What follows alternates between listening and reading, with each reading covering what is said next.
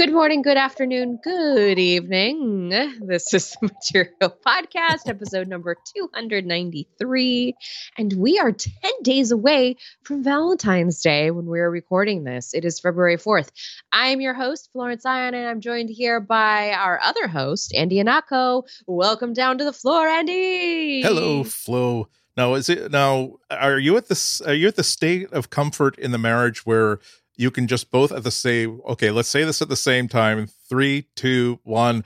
Valentine's day is way too much trouble. I love you. You love me. Let's just kiss and enjoy breakfast on that day. Oh i uh... especially especially in covid times where like I don't, you, maybe you could order like a pizza and tell the person secretly could you put the pepperonis in the shape of a heart? That's probably about as ambitious as anybody could get without like exposing themselves to a disease uh, fair, fair enough. This is not. Yeah, this this year it's it's still COVID times, so this year you're still going to have to to change how you do things for Valentine's Day. What's very special this year, though, is that um, it's my daughter's first birthday the day before yes. Day.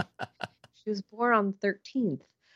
So, and no, that's not a security question. So don't go around thinking that it is. Okay. Uh, but but yeah, it there's a lot. There's a lot going. There's a lot of virtual celebrating. There's a lot of meal delivery that will be happening. Um, I already have uh, Valentine's hoarded here in the closet in my room, so everybody's accounted for. Don't worry. Um, and I've got a bowl of candy out in the living room. Yay! Because because in the during this pandemic, I somehow also became like the HR candy bowl.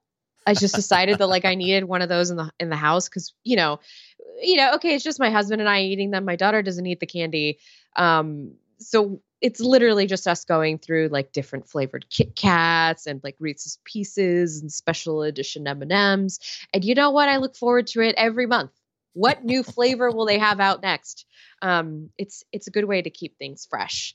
So what's not fresh is something, Andy, that I feel I wanna I want to kvetch to you about because I feel like you would understand where I'm coming I'm here from. for you. Okay. So as are our night, listeners who aren't in on this call, but I'm sure that they're nodding along as they listen. I certainly hope so, darn it. Uh, so last night, I kind of tried to go to bed early, which I did. I went to bed half an hour earlier than I usually do. So, okay, baby steps, okay, as we're taking. And I decided, you know, I would do my usual routine of watching TV before I doze off. So I wanted to watch the dreadful Highlander. By the way, this show is awful. Like it's it's terrible. It's terribly written. It's terribly acted. The the effects are like terrible. Uh, but anyway, that's neither here nor there. I'm still gonna finish the first season because I'm invested in this like ho hum narrative. uh, but I couldn't turn the TV on last night because the Chromecast with Google TV in in our bedroom it just went. I don't know what that word was, but that was that was definitely onomatopoeia. Um, I just turned it on and it was stuck on uh, the boot loop screen. And I freaked out a bit because uh, Mona has this new hobby where she likes to go after. We now have three Chromecast remotes in the house, by the way right? Because I upgraded all the TVs. And so whenever she sees the remote, you know, they all look the same. She gets so excited and she like she run crawls for it because she, it's like a game for her because she knows she has to get to it before mommy and daddy take it away from her. but sometimes she gets it. She gets a hold of it without us realizing it. Um, she's figured out how to like turn on one out of three TVs. Uh, she definitely knows how to get onto Netflix, which she immediately went for the murder docu series, to which I said, Mona, it's too early. Well, the, the, law you're of averages says old. that if you're on Netflix, there's a, just a good chance it's gonna, you're going to land on some sort of a Listen, murder. Listen, I'm going to take her there. I am her mother, after all. this is the Lifetime Movie Club member here, okay? Um, and I'm not just advertising the fact that I was on that podcast a few weeks ago, okay? But anyway, so I thought that this was maybe something that she did from holding the buttons a certain way. So I tried to fix the screen with the buttons as I would on an Android device, right? The volume buttons are what you use to scroll through that right. uh, menu structure. didn't work. I kind of started freaking out because I just wanted to get to bed and watch my awful show. Um, so I held down the reset button that's on the actual like dongle part of uh, the Chromecast, and everything was back to normal. I did some tweeting, and uh, I I really appreciate to the folks who pointed out that this is a actually a common issue with the Chromecast with Google TV, and uh, I will link to one of the support threads I found before we started recording in the show notes. This is kind of a bummer. This thing was just launched in October, and I I do wonder, you know, what's going on under the hood with Android that this is happening. And then last night, by the way, so then this other thing happened last night. Um, I noticed that my Lenovo smart clock, the brightness was just a little too low for the amount of light that I had in the room. And so I go over and I try to like pot it. I tried to do the automatic brightness thing because again, Mona can now reach the top of my nightstand to touch and she loves to touch the smart displays because she knows they do things.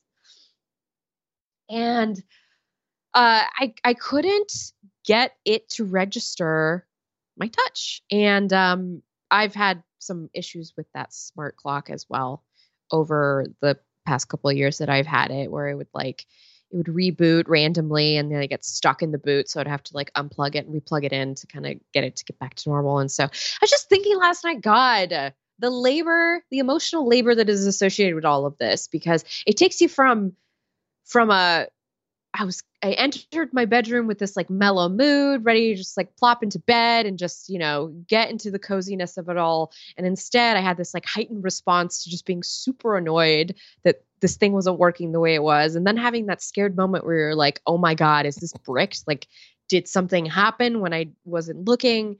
Um, it's such a roller it's a roller coaster of emotions, quite honest. Well, I'm I'm having my own like Korean soap opera moment. Oh, uh, with with with Chromecast. Favorite, as, by the way. yes, there's so um, I the, the the the terrible thing, and you'll back me up on this about being. Uh, uh, uh, uh writing about technology for as long as either of us has is that eventually the complaint that you had that you kept being so proud and happy to vent time and time again comes up and bites you in the butt. And in this case, it was my uh-huh. complaint about the like the Apple TV remote where it was like, oh, but it's on top of everything else, it's black, just like every other remote. It's black, which means that like you know what? Do you have the lights on way up when you're watching a movie? No, you have them way down. So why don't they make them like in a, a color, a lighter, brighter color so you can actually find them? And so, whoo, huzzah, wonderful! I have the Google Chromecast with Google TV and whatever they're refusing to call white and great. And see what I what I forgot when I placed that order, and what I could not have anticipated five or ten years ago when I started complaining about black colored remotes, is that um, it's wintertime, and my really big, thick, nice, cozy comforter is guess what the color white. And uh, we're now in the laundry rotation where my sheets are all white. Uh, and the Google TV, Google Chromecast with Google TV is in the bedroom. So we're now on day, I think, eight, perhaps nine of my finally not being able to find the remote at all. I have been using my phone as the remote, which is uh, not as good. Also, because the because the Google TV with Google Chromecast with Google TV is on a different network than everything else. Right. It means that I have to switch the phone from like the main network where I can uh, where I can Chromecast to like all my smart speakers to the network that's the TV devices are on, so that the app can find it. And now, uh, many of you will will note that it's not as though it's a water soluble remote and you like you you lost it in a bathtub. I'm sure that it's still there in or adjacent to the bed all you have to do is look around and if the area around the, be- the bed is untidy well isn't that a good excuse for you to tidy it up you make good strong points and you may go to hell uh, because it's because we're in a pandemic and lord god like because nobody nothing makes needs sense. to be on you right now exactly it's like okay. I, I I feel like I'm I'm a starring role in the book of Job because only mm-hmm. because I I can't I have to the the thing that allows the device that allows me to watch any form of media either inside my house or in, anywhere in the world without getting out of bed. I have to access it using a slightly less convenient thing. But it also it is the nagging reminder that yeah the thing is i know it i know that it does happen that sometimes it slips like between the bed and the wall which means that now you really if you can't just see it that means that you have to like pull the bed out. And if, get all the other stuff that that's fallen there in the past and dust behind there but it's like I, I, can't I, I can't keep playing the pandemic card. I'm not playing the pandemic card. I'm just saying Should, that I've got though. I got a lot of stuff going Normalize on. it. And if I could and if I could just like when I'm the the problem with this my problem here is that uh, by definition, if I'm pulling the bed like away from the wall, preparing to do like a good like half hours for the house cleaning, at one point I'm lying on top of the bed to like arrange things, and that doesn't give me motivation to do anything but continue to lie on the bed. That's it's my problem. I'm I will solve it. I'm just saying that we we all find our level of suffering that we have to deal with. I have to say, this does seem to be a common theme. Oh, actually, actually, you also you also gave me an excuse to mention something that I've of been kind of mention, meaning to mention uh, for a while. Did you know that like the like the little Lenovo smart clock is like it's normally fifty bucks, but for weeks now you've been able to get it for uh like half price for like 25 bucks you can go i just went out of best buy to double check it and it's That's 20 honestly how much. Yeah, it's not. Sorry, go ahead. No, I was, I was, uh, um, yeah, I, I think that I think uh, you're about to say what I what I would have said is under the same thing, where it's it's it never it didn't impress me as of good value for fifty bucks, but for twenty five Yes. bucks, and I, I I have I have just put it in my cart. I don't know if I'm going to go for it, only because um in a brilliant fit of brilliant madness. Uh, a few years ago, when I realized that I don't have like I, I keep having to like wake up my phone when I'm at my desk or when I'm on the sofa or in the kitchen to like find out what time it is. I went, I spent like three or four weeks on Amazon, excuse me, on eBay. And every time I found like a really good, like vintage 1970s or 1980s digital clock, I would buy it. So now I have like three or four really, really cool, like hip fake wood or like spherical clocks. And I don't need another one, but it's like at some point, oh, but it's 50% off. Now that's a real bargain, son. Like, yeah, but you don't need it. Yes, but 50% off. This is me with Sanrio memorabilia, or like I guess now with Tamagotchis and virtual pets of all sorts, and just like weird, not weird, well, weird to an American audience because we don't have cool stuff like this. But uh there were, God, I, I tell you, I've just been buying a lot of toys. I've been buying a lot of toys for me. Mona's getting toys too. Don't worry, she's fine.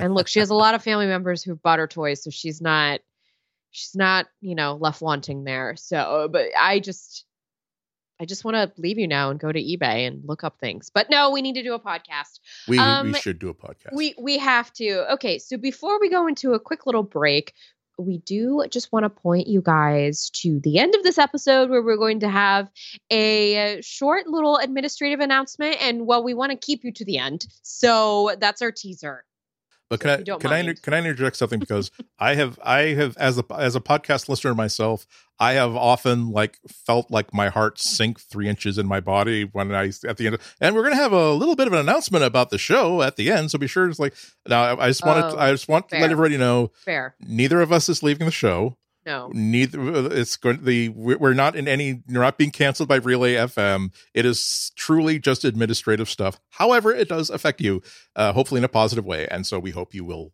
uh, tune in to that keep keep keep listening for that thing Exactly. Uh, now, with eggs on the mind, Tamagotchi, because they're little egg pets. That's what Tama means in Japanese. It means egg. Okay, let's take a quick break before I veer, veer us off topic. This episode of Material is brought to you by ExpressVPN. We all know how a VPN protects your privacy and security online. But did you know it can take your TV watching to the next level by unlocking movies and shows that are only available in other countries? Okay, now we're get, we're getting this is the earliest we've ever had like a personal experience block in an ad, and I was actually I didn't even know it was here. I was knowing it was ExpressVPN. I was almost just going to at some point stop and give my own personal experience here. Uh, there, I think uh, here here's my ethical position regards like watching streaming video that you don't technically have the right to watch. There there's at some point the no harm done policy comes into play. Okay? Like I I feel as though uh, like if uh, the the Mandalorian, if I want to watch the Mandalorian, well, easy Andy, you buy a subscription to Disney Plus. Yes, but what if I don't want to buy a subscription to Disney Plus? Well, then you don't get to watch The Mandalorian. It's just that simple. I'm perfectly fine with this. I would defend anybody who took this position because I think it's the only correct position. Okay, but what happens when you when there's like an amazing like competition show by the makers, uh, same uh, uh, BBC makers of uh, uh of uh, of the Great British Bake Off. They have a they have another show. Actually, I think it's Channel Four called The Great Pottery Throwdown, which is like British Bake Off, but as the name implies, it's like home and it's like amateur potters throwing amazing bowls and amazing sculptures and things like that. There's a there's another show that is actually be uh, I'm sorry, I think it's ITV uh, called, uh, called Portrait, Portrait Artist of the Year and Landscape Artist of the Year, and I'm addicted to both of these. Now, this isn't it isn't like 12 painters and one gets goes home every single week. No, it's like a there's like a, a 10 episode series in which uh, they get in like groups of nine painters every week on portrait artist of the year. They have three different celebrity sitters who are like will get their portraits painted over course of four hours by three of these people. So you know, one three times three, so you get the nine. And then a, a couple of judges, a, an artist and an art critic, they decide like who created like the the, who they choose which one gets to go to the final. Then there's a final in which they get some super celebrity.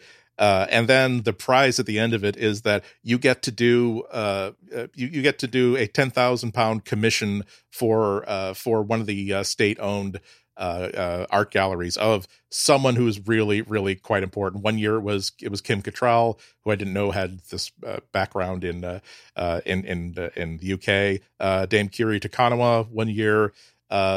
Uh, Eddie Izzard, I think you know, I think he was the, the semifinal one year. This is what this is when it became public that uh, uh, that she wanted to be wanted to use female pronouns uh, for uh, for the future. Uh, anyway, just it's amazing to watch these people paint and work. And so, but that puts me in kind of a pickle where I know that I don't necessarily have the right to watch these things. Again, that it's not part of the Bill of Rights anywhere in the Constitution or any further executive order or act of Congress that I should not be stopped from watching these shows on ITV that I don't have the right to watch. But again, the no harm done rule kind of comes into effect. I feel as though if if there were a place where I could actually watch this, I would pay to watch this. And actually, it turns out that uh, Great Pottery Throwdown, the first three seasons at least, are on HBO Plus, uh, a- a- HBO Max, whatever they're calling it. Uh, I do subscribe to HBO Max, so great, I'm even more entitled to do it. But uh, the port, the, the painting shows, no dice. So yeah, that's when that's when I I, I use some uh, heroic uh, technology such as ExpressVPN to bamboozle the correct network into thinking that oh yes no I I am a resident of this country that which I am entitled by birthright going back to Charlemagne not Charlemagne she he was French wasn't he? Uh, King Charles the First or whoever you know the dude I'm talking about. I have I am entitled by by by birthright to be able to watch these people paint uh, paint uh, fabulous celebrities and so yeah uh, i'm i'm okay with that.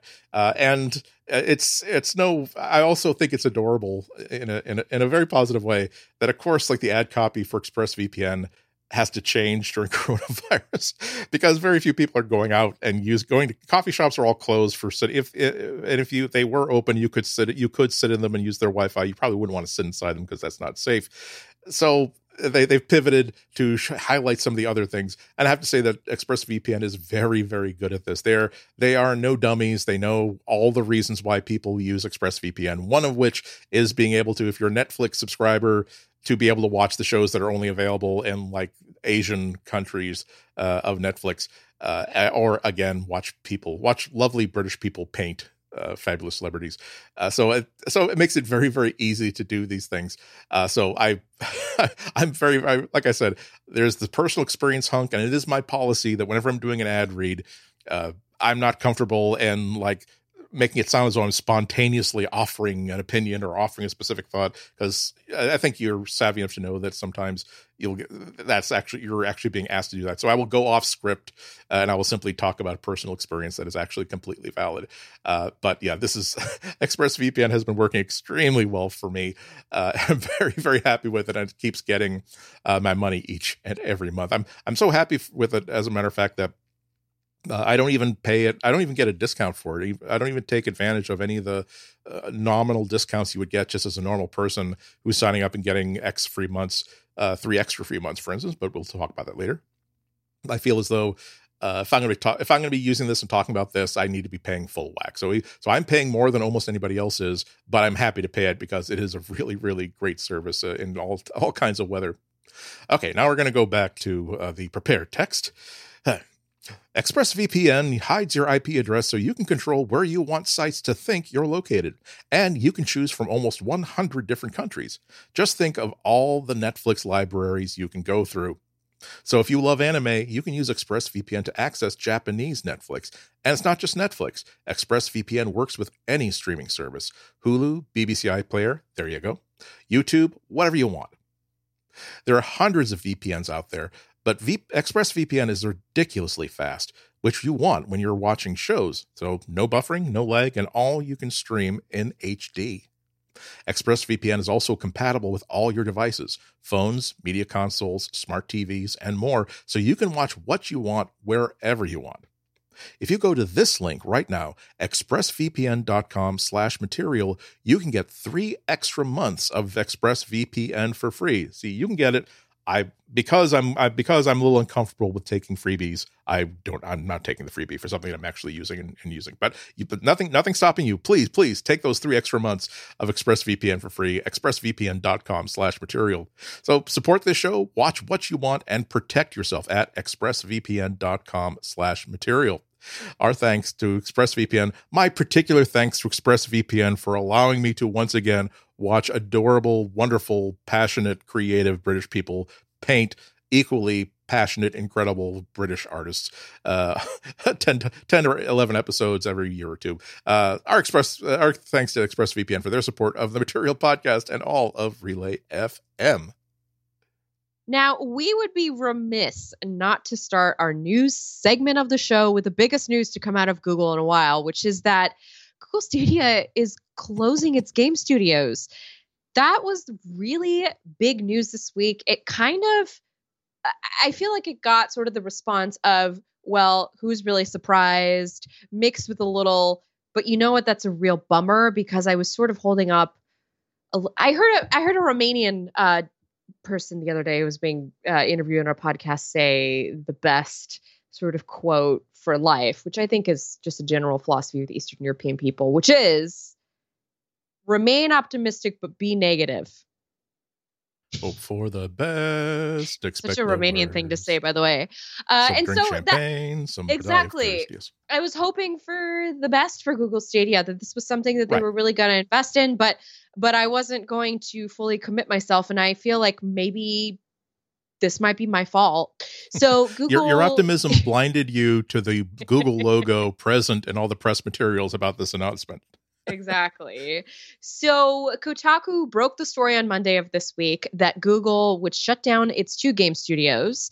Google had acquired and established uh, a Los Angeles and Montreal based studios to create exclusive titles for the Stadia streaming games platform. Now, it's important to note Stadia is not shutting down. That was sort of like the initial Twitter reaction to this news. I know that there is a narrative around Google about its commitment to products and things of the sort, which Andy and I are going to talk about. Uh, but just kind of try to put that aside for now as we sort of go through the details of this. Um, 150 staffers at both those studios were affected by the closures, according to Ars Technica. And it's possible some of those people might be rehired by Google and moved to other divisions, but you know how these things go it's very hard to keep working for somebody who just tried to fire you, so to speak. Right. Uh, Jade Ray- Raymond, who was sort of really big hire, uh, she was a founder of Ubisoft Toronto, but now she's the former head of Stadia Games and Entertainment, and um, she's not returning to Google. She's completely out. I think even her Twitter bio changed to like former so and so at Google. This is only a year and a half since Google told us that they were opening these studios. Remember during Stadia's 2019 launch, there was a big hubbub like, this is the thing. We're officially going into gaming. And so a lot of the narrative around Stadia was centered around the narrative of Google having this cloud gaming company, not just to provide the service, but also to provide some sort of exclusive titles. Um, now, here's sort of a quote that did not age well from Jade Raymond when she was initially hired. She had said, It won't be four years before gamers get to see the new exclusive, exciting content. There will be some coming out every year and more and more each year. Well, again, a year and a half later, and those studios have now been shuttered. I should also note, by the way, that uh, someone in my Twitter, I really apologize for the people I'm not citing, by the way, because I'm getting a lot of this from Twitter, which means that whoever I'm following, you guys are amazing because you're posting some really good stuff. But it was surfaced a news article of the little uh, parklet area that they had created around the Ubisoft Toronto, Montreal, Toronto, the Ubisoft Toronto HQ. Excuse me, the Stadia let me back that up, guys. Sorry about that. The Montreal based Stadia Studios, there was a news article that was posted uh, probably a week before we entered lockdown in the United States. Uh, it was like March 9th, 2020, that was talking about this beautiful parklet that was installed for the Stadia employees. I'm guessing now that that's just a parklet for everybody. So if it if it was even there. um Anyway, Google did publish an announcement after Kotaku broke the story. And uh, here's a direct quote from their blog, which we will link in the show notes.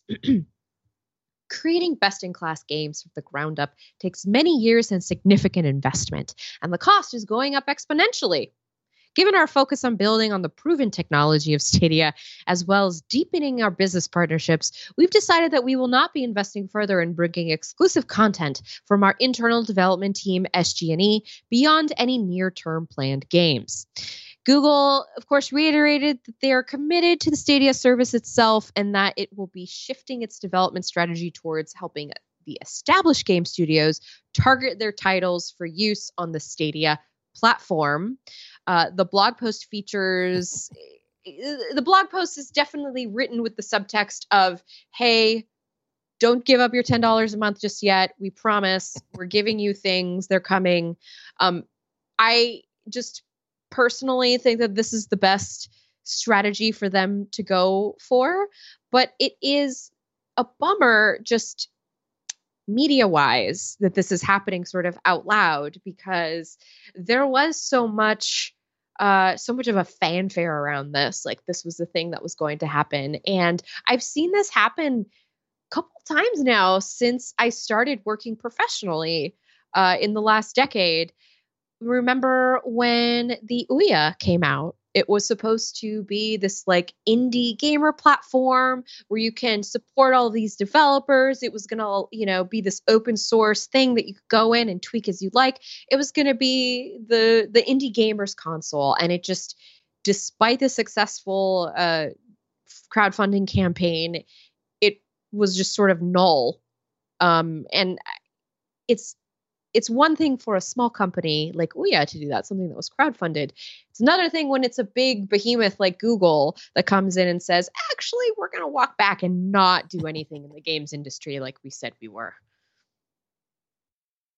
Yeah, it's see the thing is I I'm uh I was about to like cancel my Stadia subscription because right, I, I, I bought it. About yeah, I, I, bought I, I bought it chiefly so I could try it out at launch, and didn't. I I'm I'm not a real gamer, but I, I soon thought, well, gee, Andy, what? we are all little gamery on the inside. Okay, exactly. There's no real or fake gamers here. Don't use that kind of vernacular. Well, Gamergate I mean, started. Well, t- tell that to t- tell that to the team of eight, nine, and seven year olds that really, really hurt my feelings. The one time I tried to participate in one of those so called community shooting up shooting up games. Uh, yeah, so, so I was thinking, gee, well, I I don't want to spend five hundred dollars on one of the new Xboxes or, or, or PlayStations God, uh, unless assuming that I could even find one. But you know what, sixty or seventy bucks for a Stadia controller, and use that like as my big like game card, and maybe buy one of these two, a couple of the titles that I've been enjoying like game videos from, and enjoy. I can just enjoy like the, the sort of like the free roam aspects of like Red Dead Redemption or these other games. Uh, and I have to admit that it did. I, I honestly, I honestly don't think that this is a precursor to Google canceling Stadia outright. However, before like more, like I buy a piece of hardware that's going to have to be supported by a Google project, and having be having been the survivor of many many Google products that uh, services and pieces of software that I really really enjoyed, and only to wake up one day to see a blog post say Google saying, "Hi, wow, you've been using Google Reader since the very beginning, and it, it, was your faith and your community and your recommending it that helped make it a huge success, and now we're terminating it. Uh, sorry, bye." It's it's Google definitely the, the the idea of the Google graveyard used to be a joke, but now I wonder how badly this is going to affect people's faith in uh, faith in new Google products just going forward, particularly like a developer that's that uh, if Google's pitching you to say, "Hey, we've got this new thing called Splunge, and it is the uh, one-stop source for push no- for smart, de- smart, actionable push notifications that are platform independent, and we really think that you should." End all the development you're doing on every other product so that you can support this new standard that we have wonderful, wonderful plans for. Oh, sorry, we already canceled it. It's it's a bummer. It's a bummer. I know. I have a really hard time because it's like I don't want to sit here and defend a giant conglomerate. Like that's that's not my job. That's not what I'm here to do. But at the same time, I I do get a little miffed that the immediate reaction to this kind of news is this is just what Google does. Like, oh god, they just they're so good at just abandoning products. What I do think though is that there is a uh, a macro issue by the way, that's like my word of the week. I've used that like 17 times this week, macro. But I think it discuss I think it describes what I'm saying uh, pretty well, which is that there's a macro issue, a couple of them actually that we're not looking at or that we do need to consider more loudly, which is A, I'm noticing that this is since Sundar came into the highest power where he is, that there's been a lot of this like snipping away at the projects that are just dead weight and trying to recoup some of that cash and to put it in other yeah. parts of the business. And look, that makes sense. That's what's supposed to happen. And just because, you know, Google and Apple and uh, whatever Netflix employees could work from home through this pandemic doesn't mean that they didn't Silicon Valley didn't suffer financially in right. in some cases. I know that Google's uh, earnings report was yesterday. I only I no, I think it was just Google Cloud's earning report was yesterday, and I only skimmed it briefly. But my understanding is compared to like Amazon, they don't make a ton of money. This is not a huge part of their business. So thinking of Google Stadia in that way is a little hard. Yeah. Um, and and that's why I think a lot of a lot of there's a lot of rushing to that narrative of well, it's just what Google does because they did go like full force into this and hired all these uh AAA players in, you know, they had all this great PR around it and, you know, an experience for people, but it just didn't it just didn't hit like they wanted it to. Yeah. I think the other issue is that the other macro issue is that there is an issue with the way Google is marketing these things because I don't think they realize like I just don't when I talk to people about Google things like they don't know what I'm talking about. Not with the way that I describe it to them. Um and I'm not talking about you know the people who read my articles and listen to my podcast like i'm talking about the people around you they don't know what i'm talking about when i talk about certain google things i still feel like it's this weird niche world to be like a quote unquote google user and that for a lot of people google is just part of the internet You know what I mean? Right. And it's not necessarily like this platform choice. And so for Google, for Google to be keep selling it as like a platform thing or whatever it's doing is just not working.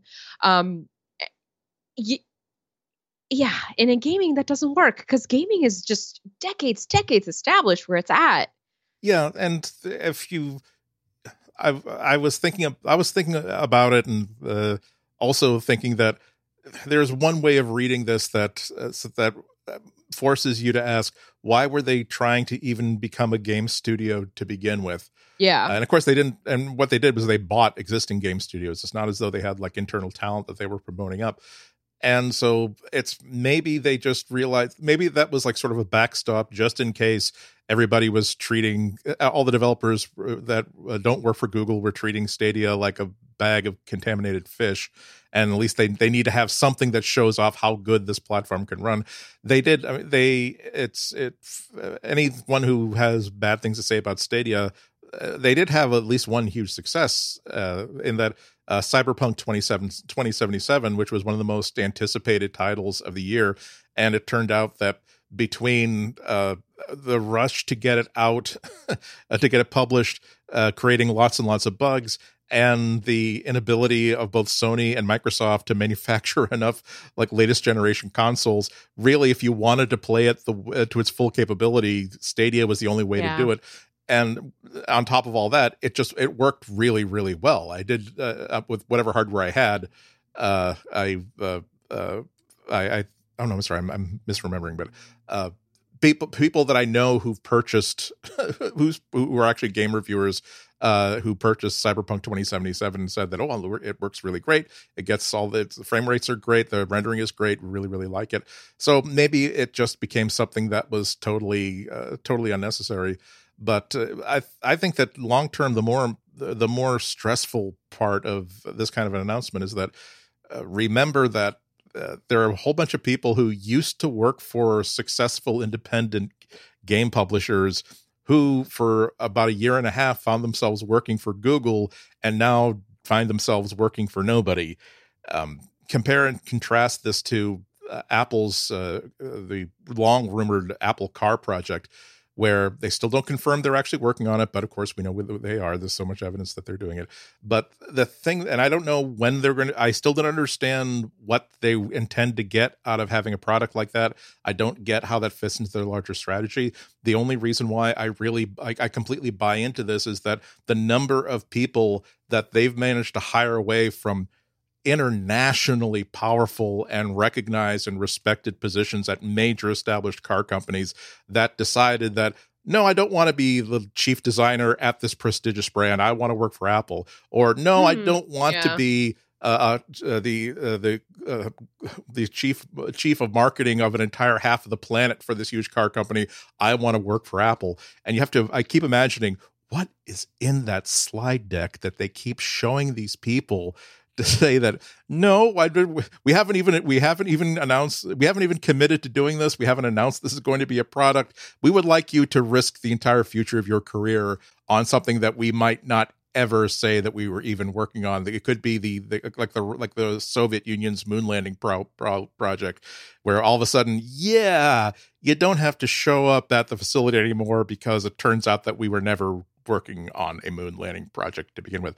Um, and I wonder. How, so I wonder when you compare this to how what uh, what Google's track record has been. The next time that they have a project that they feel as though they need to do, and the best way to do it is to hire some super international top tier talent, they're going to get a no. I've I've got a mortgage. I got three kids. Do you want? And I and I, I'm at a thriving company where I get to do whatever I want, including accept awards three times a year. Why would I leave this for a really great press release on launch day and then wondering why you've switched from like name brand snacks in our in our lounge to like generic popcorn? Okay, first of all, there's nothing wrong with generic brands. I'm just gonna put that Well, there. pop, the, pop, the Um, generic popcorn is it, it blows. It's just you don't you don't want No, anything you're- to do with that. okay, fine. I'll let you get away with generic popcorn, but I'm gonna say I have no problem with generic meds. True. so they all do the same. Uh, and and on the other note, you know, I agree with you, Andy. I think when you put it in that perspective, you're right that this sets a precedent for Google in the industry that it's in, which is that why would you go work somewhere that is like flash, bam, boom, wham? I've been reading a lot of kids' books, by the way, and there's a lot of onomatopoeia again in these books. Um, you are so close to being a master of the Captain Underpants saga. You've got that so much to look forward to. I'm still trying to get Chicka Chicka Boom Boom down. I tell you, like I'm still tripping over that one. Uh, that one has been around a lot longer. But yeah, it's it, it makes it hard to sort of uh, get people to trust you when this is what you're doing with projects because then it also makes you look a little haughty right? I mean if you want to like personify this situation you want this this haughty like muscly you know google logo person coming in okay? I want you to imagine a google the g on like a muscly body walks in it's like hey guys come join my game studio like gets all these other little people and then nada. Uh, oh well you know there's there and there's just because this is to, to sort of underscore our point um if you were if you were looking forward to like the next edition of the google pixel slate and statistically speaking that is terribly unlikely i think we would have to have somewhere around like a makeup YouTuber's audience to have enough people that statistically that 0.00 percentage would amount to people who are actually looking forward to the new Pixel slate. Uh, looks like that that has been officially banished to the land of ghosts and winds. Uh, 9 to 5 Google and others already noted back in December that uh, Google's latest and now likely last Chrome OS based tablet was clearly not at all well, having gone out of stock worldwide with no replenishment of inventory, nor, nor any even the slightest rumor of them working on something else. And that's completely natural because only eight months after the slate's really shaky launch, uh, Google confirmed to a columnist at Computer World that they the company had abandoned all future tablet projects, including any enhancements or expansions to the Slate line, such as a less expensive, like school-oriented version of their tablet, and that they're going to be focusing all of their attention on self, all of their attention for self-branded Chrome OS hardware on Chromebooks instead of tablets. Uh, so eh, that that one that one wasn't quite so big a shock uh, because this was they, they, that was a hot stove sort of release. People touched it and then just yanked their hands back instead and couldn't stop screaming. Uh, that's how bad that launch was. And I have to admit that I've never tried a. Although I really love the touchscreen on my Pixel Book, I have and that that those are unaffected. That's still like something that a screen attached to a keyboard via a hinge doesn't matter if that hinge swings at the screen 160 180 degrees. Um, I like the touchscreen there. But I've never I've never handled an Android based tablet uh, that is trying to be as functional as an iPad that really uh, that runs Chrome OS that really makes much sense. It really feels as though to, it's a browser, and browsers run great with keyboards and trackpads. So, oh well. If well, you, I gotta tell what, you, what I'm saying. What I'm saying is that if you sign, if you sign like a like a 30 year mortgage after being hired onto the Pixel Slate team like last year, you kind of only have yourself to blame for this one. I got to tell you, I've been using this cheapy Lenovo tablet that has like two gigs of RAM. I think I think it's on Android uh, 10. That, I think I think we can describe that as a decorative amount of RAM as terms of functional. Oh, 100%. I don't think this thing is supposed to be more than like a once in a while movie watcher photo frame, but I've been trying to play Pokemon the card game on it and my god, it is like it's like using it, it's like back in the day you know, when you would use something like outdated and it's it's bad. Um anyway, let's take a little break from talking about things that have been killed off to talk okay, talk, okay. Be right back. Now, what kind of Google podcast would we be if we did not have the weekly Google labor report? as, as luck would have it, we have some labor oriented news related to Google this right. week. That's right. Um, so much of it that I had to stretch my back before we got into it. I, th- I, thought I heard a crack back then. That was this is this is the kind of, of of slate of news that yeah. Um, you want to do right. some deep knee bends before you it, get into this. Well, okay, after we're done recording, I'm gonna have to get up and do that. But so this week, two Google engineers resigned over the firing of AI ethics researcher Team Timnit Gebru. The employee revolt at Google is officially underway. That's it. not this fading is it. away at all. It seems to be Mhm. the the the. It turns out that it's not like a winter blizzard. You can't just simply wait it out and hope that it, you know, that it goes away. It it only intensifies the more you ignore it. Hmm. Now, according to a Reuters story on the matter, uh, David Baker, a director focused on user safety, left Google last month after 16 years because Gebru's exit, quote, extinguished my desire to continue as a Googler, unquote. He said in a letter seen by Reuters. We cannot say we believe in making a more understanding, informed world and then ignore how our products amplify biases, Baker wrote in a farewell note to colleagues. We cannot say we believe in diversity and then ignore the conspicuous absence of many voices from within our walls. Then that was followed by software engineer Vinesh Cannon, who said Wednesday on Twitter that he had left the company on Tuesday because Google mistreated Gebru and April Christina Curley, a recruiter who has said she was wrongly fired last year. Both Gebru and Curley identified as black, excuse me, identify as black. Now, uh, Cannon, I believe I Kanan might actually be how to say his last name, and I do apologize. Uh, but we will link to a Twitter thread from him uh, in the show notes where he wrote, Yesterday was my last day at Google. I left because Google's mistreatment of Timnit Gebru and April Curley crossed a personal red line I wrote down when I started the job.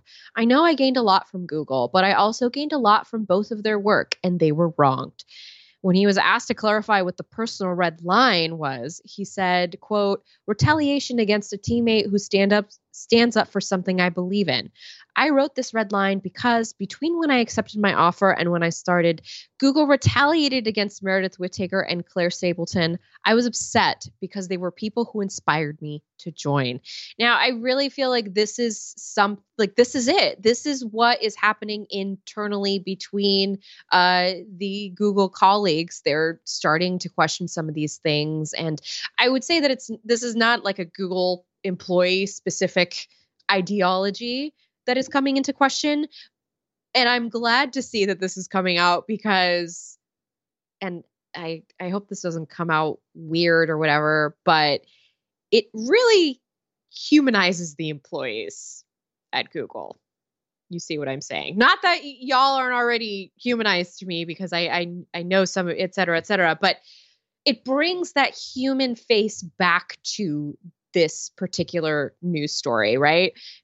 Versus it just being names in a hat. Do, Yeah. do you see what I'm saying? or or or being able to talk about the the overall temperature of a room versus here are here are names of people who had excellent secure jobs that are that are highly prestigious and probably Yeah. made their parents very very proud of them and they both walked Just by the way, on- a Google job is a job that takes really dang good care of you and your family. Yeah. A Silicon Valley job does. That's why a lot of people do take it, even sometimes when the tech company they work for maybe, and I'm not just talking about Google in this instance, but maybe even when the tech company you work for doesn't necessarily uh, carry carry the exact social justice flag. Just put just put it there. Um, did I say that just right? To, yeah, Yeah, and, and just and, and and just to be fair, everybody has to make the decision that's right for them, and there are a lot of variables in that calculus. Uh, amongst amongst them, I have Andy's three. more I have three. I have three. says Chi- it. well, no, I'm, I'm I'm saying that um uh I'm very very happy and proud of these two. Uh, I but I that that doesn't conversely mean that I think that anybody who stays at Google, even if they've been seeing Yeah. things I don't approve of, there there are times where I have to get my kids through. I have to get through my kids through the next year, let alone uh, to to adulthood. And there there are, there are a lot of variables. or so my wife gonna. needs this surgery and you know the health insurance is like there is This is a ter- this is a terrible time during a pandemic to suddenly have uh not have secure secure home, secure food, secure which is why care. this is such a big deal right again coming back to that this is why this is such a big deal that two people are dropping uh are leaving their jobs over this and it it really does also bring to light how important these groups are to the working on technology that is to say like these are little families that work inside these organizations right? Because you're working on this project that goes right. out to the public. And so you can't work on this stuff without this sort of humanity existing. Um and and also there's that uh, line of there's that line of people who inside google who inspired uh, who, who inspire other people to join, saying that these are these are the people I want to work with. Yes, and also it, it makes me way, it makes me feel better knowing that apparently Google is a sort of company that will acknowledge the importance of these kinds of uh, the people with these kinds of points of view and expertise and this is a place where they can thrive. And then when you get in and you find out that nope they're being abused this is terrible and this is not what i signed up for and i am leaving.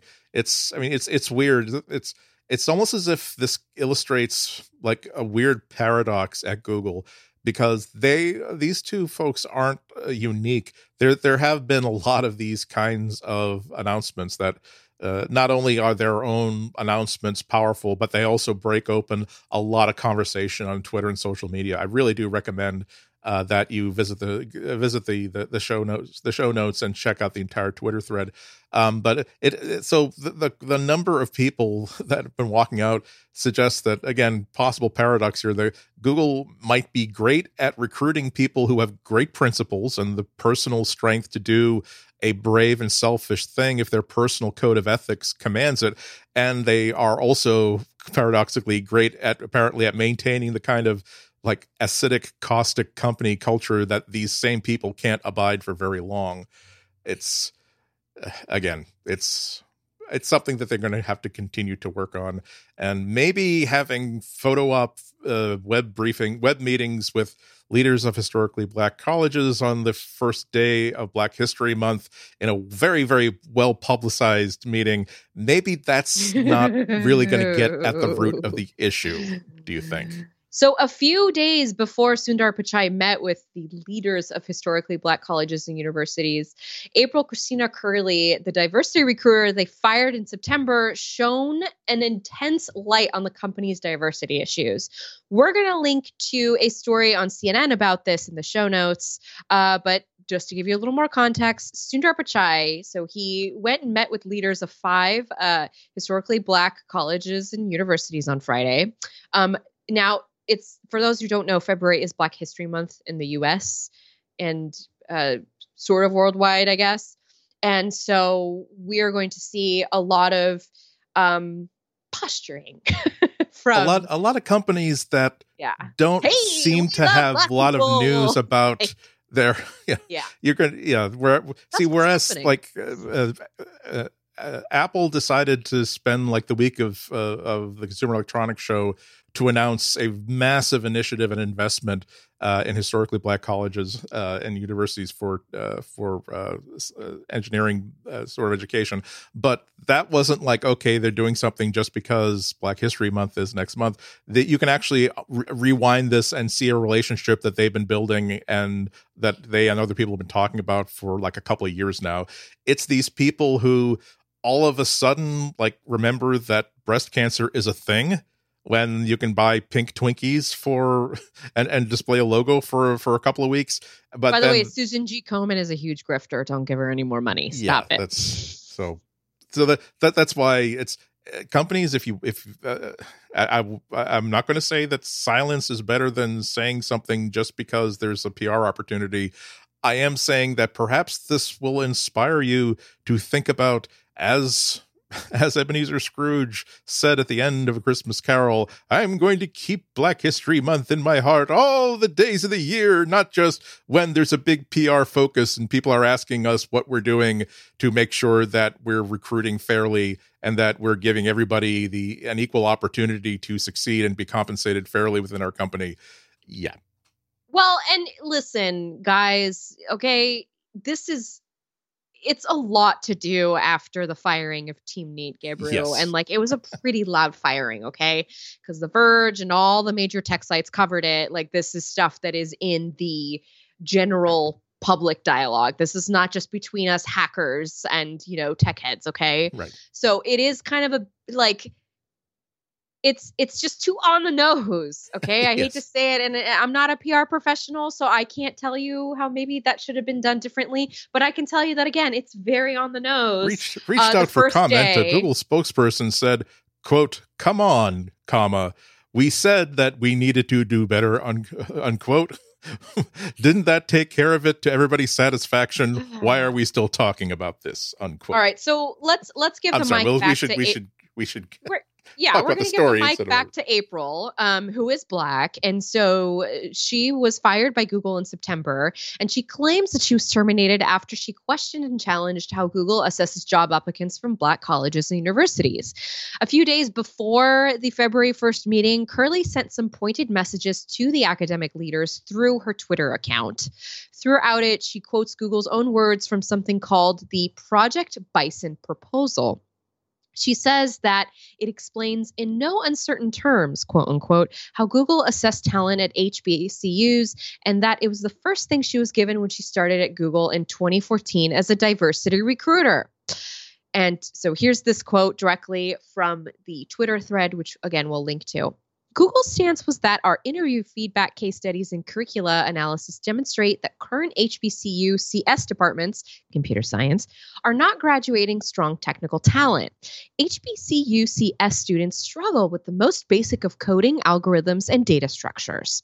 Yeah, this, uh, this is these are direct quotes. The entire thing are just just direct quotes from this doc. By the way, I, I was reading through some of that, and like it's just so incredibly classist. Yeah across the board. It's just like you can only accept people from like these five schools and like with these like five links to, and it's just like and and uh, I'm I'm sorry we're we're going to I'm sorry I will shut up because we want to, we want to quote her. I'm sorry.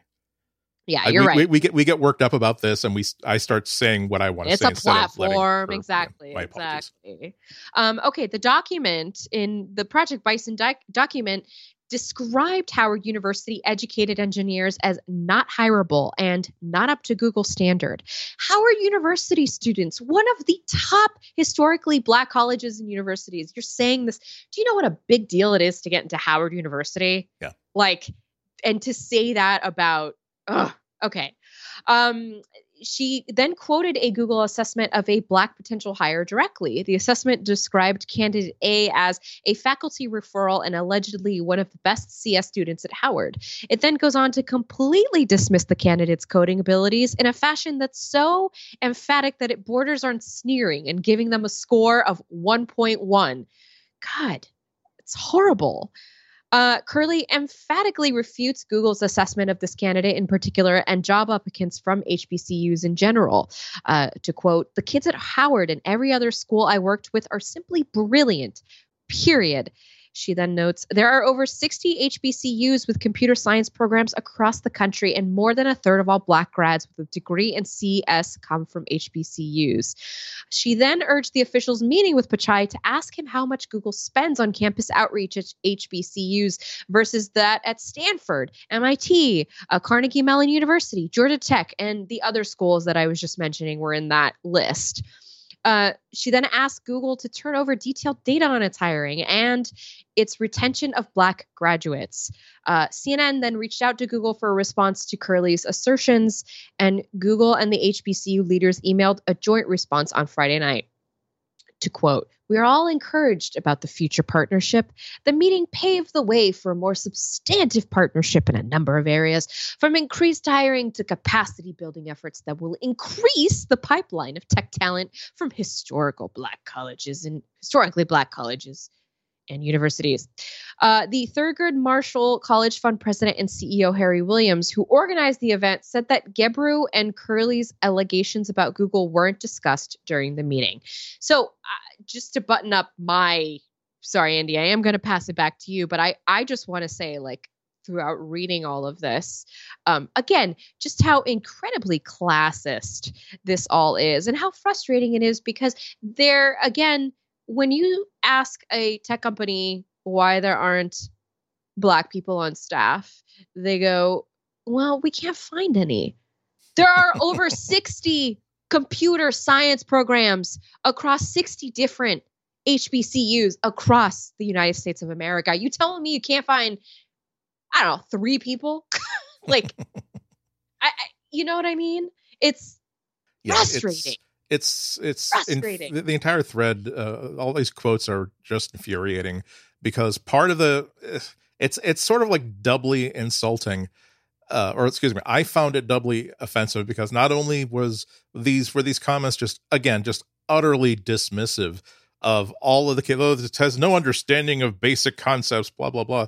Like, But it goes on. It's it goes on to this really horrible other form of like back patting racism, which is now Mm, you know, we mm. have an obligation to lift up these poor, uneducated people who have aren't as smart and good as coders because of everything that's going on with them, and we have to figure out how to compensate for. No, you have to figure out why you are suddenly rubber stamping an X of on every certain person's forehead because of colleges that they that they went through, and it's it's also very important that uh, that she mentioned that statistic that if you're talking about that uh, a third of uh, that that uh, a third of uh, every person who is like uh, likely to graduate excuse me apply to Google with the correct degree and and and uh, and and education for an engineering job. If the prejudice is that oh well anyone who went to a historically black college or university, we know that they tend to not be very very smart about coding and not be employable or hireable by Google. So essentially, you're writing off one third of potent of potential hires or potential uh, interviewees uh, who are uh, black or people of color and that is an institutional fun again no wonder you're not you're quote not finding any of these people because you're only looking in places where white people go where white people are are are are, are, half yeah, of which anyway. their parents paid their way in. Come on. You think Lori Laughlin was the first one to do that? Heck no. Come So, on, guys. yeah it's it's so I don't know who yeah. I'm yelling at, but it's infuriating but again more again the entire thread is worth more now now don't don't Andy, can you can you wrap us up with this little tidbit that you put in the doc because it's like yeah there's a it's such a so this a again the d- face. che- see uh, uh, especially in the current economy cheap irony remains your best Mhm. ir- ironic value uh, the exact same day as Sundar Pichai's meeting with uh, these leaders of historically black colleges and universities, that's when the United States Department of Labor announced a $3.8 million settlement that they reached with Google uh, that was uh, that has that was uh, done to address wage disparity between uh, female and ma- male engineers that was discovered. Um, this is according to the Department of Justice news release. The settlement is here to resolve, and I'm quoting here allegations of sys- systemic compensation and hiring discrimination at the company's California and Washington state facilities, uh, and will pay over 3.8 million dollars to more than five and a half, uh, five, uh, five thousand five hundred current employees and job applicants.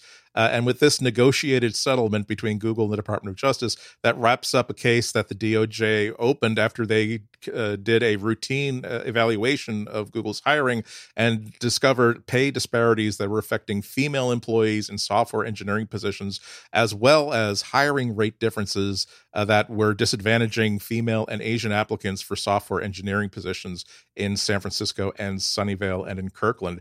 Uh, the settlement money will be paid out in the form of back pay and interest to, I've had to do the math here, over 6,000 uh, employees and job applicants. I think it was actually 6,065 or something, uh, and job applicants who were affected by Google's discrimination in this case.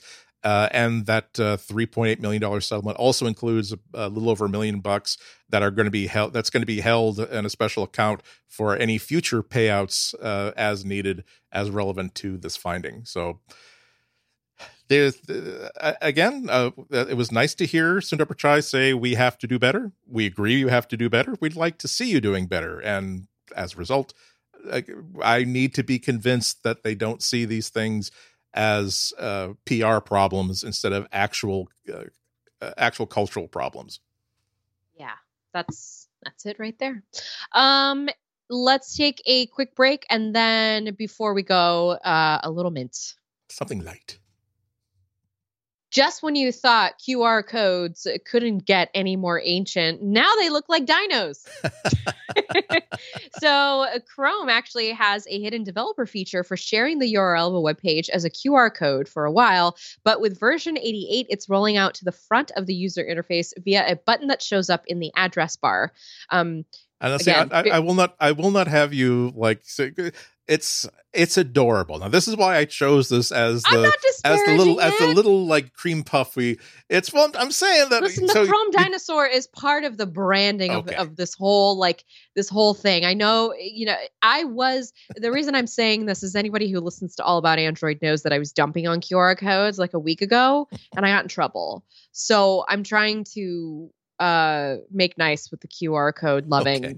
You're trying uh, you're trying to build bridges. You're trying to mend exactly. fences. That's that's very admirable of you. I, and I admit that the only reason why this attracted my attention was when I saw the QR code that gets generated when you click this button against it's rolling out to both mobile and desktop uh, editions of Chrome, uh, the Chrome browser. But you the QR the the you know whereas uh, instead of having like a, a spooky spooky ghost in the middle of, of this of this code. It's actually the the the T Rex from the dinosaur game, who we who we all like want to succeed. Okay, we spend that entire game helping that poor little dino to survive. We we emph- emphasize but this. Perhaps we even project our own hopes and aspirations upon it. And I was glad, and I feel as though the fact that the dinosaur is being promoted to the central like atomic face of Chrome based QR codes, it means that our love for this dinosaur and its its plucky spirit, his indomitable ability to keep jumping over uh, cacti and ducking under birds and such, is part is aspirational for all of us, and that's reflected in this QR code generator. And I I, I applaud it. I I I I will do nothing but applaud this this thing. Applause around. Um, all right. So we said we teased earlier at the beginning of the podcast that we had a little bit admin um, and we're gonna go ahead and and have a little admin sesh. Well, I, I, prob- I, I, probably should have said, in addition to like uh, uh, making sure you guys weren't worrying that uh, we were quitting or anything like that. We also should have said that there isn't a raffle or anything coming. None, none of you are winning anything except for more no. episodes. I, yeah, I, exactly. I, hope I didn't like create that impression, but I'm sorry. no. Go ahead. No, no, we're not. No, no contest of any sort. Um, that would require a lawyer on retainer and we just don't make that kind of money, as, as well so. as funds as well as i mean i got yes. i got you know i still have now uh flo will verify this uh that i i won't even uh, uh, taint it by saying what what am i holding in my hand right now post-its. You there still you have the not, post-its not from the four whole full unused pads of orange for the orange jack-o'-lantern? pads. That yeah, I had left over when I made the huge jack o' lanterns in my windows. So we could we could give away these things, but then there's the thing of postage. Um, we'll we'll table that for a later discussion. We're still talking I think about it's it. still, by the way, is some legality associated with that. I don't know, but anyway, uh, we just wanted we don't to want to tell lose our guys, liquor license. That's a good point. Exactly. Uh, we just we just wanted to tell you guys um, that we have reopened our Gmail, our inbox. It kind of went quiet and dormant for a while. Um, and we really apologize. When Russell handed me the keys to this podcast, I kind of just hung them up on the wall and uh, never went into the storage shed. And um, I apologize for and, that. And, and also, and also to be fair, uh, every time she tried, there was a two factor authentication that was tripping her up because she was not and around sort of when we set up this account. Yeah, so and, and, there, there's well, a lot of blame to go around here. Don't don't burden it all on your own. Then I had a baby and like all that stuff happened. An adorable well, baby, adorable is, baby that's going to change the world. Well, which we'll, which is more important, huh? Well, we'll see. We'll see about that one. um, let's not, you know, let's not. Well, we don't want to put live. pressure. We don't want to Yeah, impose put her on rules her. upon her exactly at this tender age. But in all seriousness, we would like to have more of a bridge to you, our listeners. So I would like to encourage you if you have any comments about the last couple of shows, uh, maybe you want to say something about the length. If you notice, we've been sort of cutting down the length of the episodes to try and keep them to an hour. At least um, you can send us an email at materialpodcast at gmail.com. Andy and I both have both have the keys to it. So we are we're going to be checking in. Um, we're going to be working on we're, we're working on some stuff behind the scenes. We can't can't quite announce them just yet. We also uh, want to let you know that we do still have a Twitter account at Material Podcast. I um I am actually working on that right now, getting it sort of reconfigured. So just please feel free to again leave us a comment at material podcast. Um, that is in my TweetDeck now and i am checking it guys. I'm yes. around. I'm we here. Have, um, we, we, have this we're we are really really good at doing this podcast. We have like our own Flo is doing things independently. I'm doing things independently uh, and so now each of us has added to that list of things that oh we have going to be recording tomorrow i'd better do x now i think both of us are aware that checking the mail for things we might either want to respond to on air or just okay that's good feedback let's keep that in mind moving forward uh, because we reckon. I mean, I I'm very very proud of the podcast we've been doing. I think this is uh, some of the some of the best work that I, I feel as though some of the best work that I do or the work that I'm very very proud of. Uh, that's every week. Yep. And so, but nonetheless, uh, belated as as content creators, uh, we some I sometimes forget that there is the pod in the real world. There's the podcast, but then there are the other ways that people interfa- interface with the podcast, and so we want to broaden the user interface so that whenever you want to communicate with us, whenever you want to participate, we're making it easier for you to do so, rather than just remembering how to spell Ihnatko or oh that flow that we say at mm-hmm. the end of mm-hmm. every show mm-hmm. we, because we we have been getting most of our feedback that way and so that which is sort of uh, again no one, no one is specifically to blame here. Uh, but I, I, think it did get both of us thinking. Well, we're getting feedback; it's it's working. And plus, I mean, I'd have to, I, we'd have to do that, fix that two-factor authentication problem in order to get to access email. Uh, and also, by the way, if you have been sending us email that we have not, we have not been. I want to say we haven't been ignoring you because ignoring indicates that we are aware of this inbox and we have been sort of laughing maniacally that you've been taking the time to email us. So we guys, are, I got we're, really we're, pregnant. Yeah, like, it was it really happened to me, and it really takes over a person's yes. life. I'm just put that um, out there. so so we are so I'm uh we're, we're gonna start the process of digging through digging, digging through back things. So if you if you've sent us email in the past, oh I don't know, two or three years, and we're really and, oh, and you thought, gee, it's kind of it's it's kind of odd that it's when we said when that, say hey, I work, I work I work for General Motors and we have a vintage restored Stingray free for each one. I thought I really thought that they would like take us up on that offer for that free Stingray. Yeah, it's it's not because we were mad at you or anything. It's because we are in in certain very well contained and compartmentalized ways incompetent. So in, in the venue of keeping up with Gmail, we were admittedly incompetent. We are trying to become, we are trying to transition towards a footing of competency. And uh, we hope that you will bear with us as we complete that, the, like the sun's journey from the low horizon to the high horizon, as you go from the middle latitudes to the intersections of Greenwich longitudes. I don't know where I'm going with there, but more of that. More of that hey, if you want more of that, you can also become a member of the show and yes. support us monetarily. Relay.fm slash material to find out how you not only support us, but you support all of the other wonderful podcasts on the Relay FM network. And you get a bunch of membership perks. Uh, and hopefully soon you'll be seeing some membership perks for material. yes. Uh-huh. Okay. Stop that. again, uh, we, we have rented swank office space uh, in a fashionable but trendy uh, high rise downtown, in which we will be God, charging bagels to the Relay FM uh, expense account while we massage our own egos with endless meetings that uh, glorify our positions within the material podcast organizations while accomplishing practically nothing. That's not the right attitude. We're, we're going to do better, is what we're saying. Yeah. Hey, Andy, you got uh, any radio coming up this week or anything you want to let folks know about? Yes. Now that now that we we seem to have a uh, a short break in electing things or impeaching things, uh, my usual Friday afternoon slot uh, at WGBH in Boston, uh, Boston's NPR station, uh, is back on is back on track. So I'm on uh, Fridays, usually at 1 p.m. Uh, check WGBHnews.org to stream it either live or pick it up later, a few hours later.